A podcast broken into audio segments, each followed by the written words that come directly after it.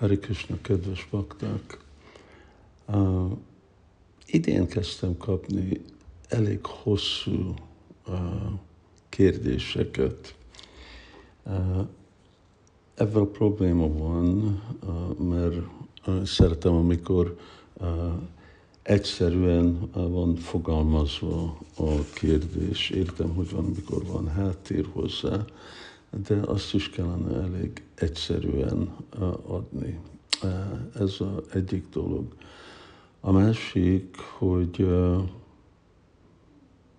bakták kérdeznek elég bonyolult dolgot, mondjuk ami kapcsolódik könyvekkel, és nem először nekem nehéz válaszolni rá, itt most könyvekkel jelenti az én könyvem, vagy Prabhupád könyvei, mert nekem akkor ki kell húzni könyvet, át kell olvasni, meg kell keresni.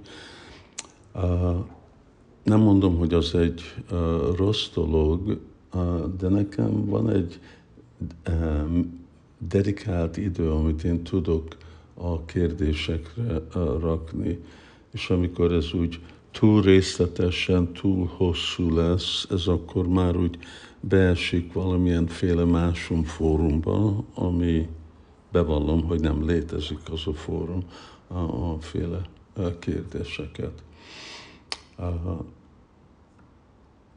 Ugyanakkor kaptam, most nem mondom egy baktától, kérdéseket, ami úgy támadja baktát, de én nem fogok ilyen dolgokat, dolgokra válaszolni, szóval jobb dolog, hogy nem is, nem is küldik azokat a, kérdéseket. Aztán, igen, vannak kérdések, amik nem pont kérdések, hanem már kezdenek lenni a válaszok dolgokra, mint mondjuk, amit én, mi beszéltünk David Mita és Nyanjan Maharajsal együtt, hogy itt lenne egy alternatív válasz, és ez megint úgy behozni embereket kontextusba, én nekem emlékezni, hogy igazából miről szólt az a beszéd, ami egy éve történt most. Szóval az, az egy nehéz dolog. Szóval kérem, hogy bakták, kérdezenek olyan kérdést, ami, ami nem szükséges nekem kutatást csinálni. Értem, hogy bakták kíváncsiak, és önökik is van a pontjuk, és az jogos, de ahogy lehetett látni, hogy ugye amíg nem tudom, tizen valamennyi évig, mindig tíz percet adtam egy podcastra, akkor most úgy általában öt percre lehúztam.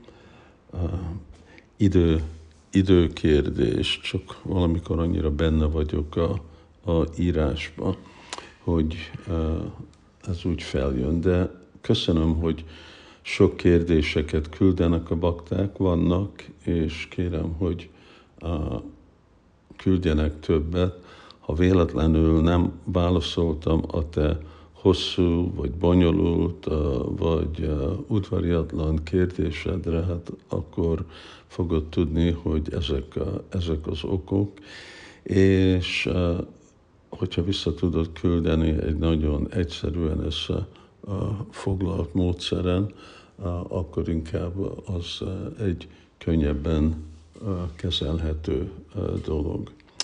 Szóval ma a podcast a podcastokról szólt, és nagyon köszönöm a baktákat, akik folytatják támogatni a, a podcastot, a, a adományok, amik, amik úgy jönnek be.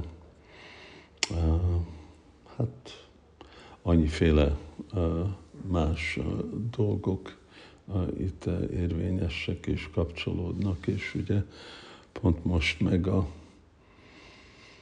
egész websájtot, azt átadtuk egy professzionális cégnek, hogy újra áttöltjék, és akkor menedzseljék, mert az önkéntes szolgálat legalább ebbe az irányba nem, nem valósult be, mint a legstabilabb mostanában. mostanában.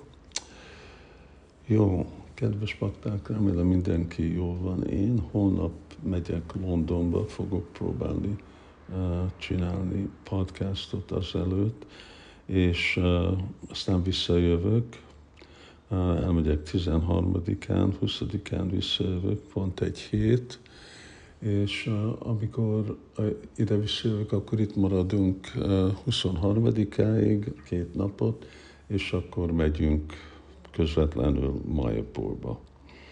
A utazás között akkor úgy lehet, hogy nem, nem fogunk tudni küldeni valamit. Szóval köszönjük mindenkinek a türelmét, és Hari Krishna.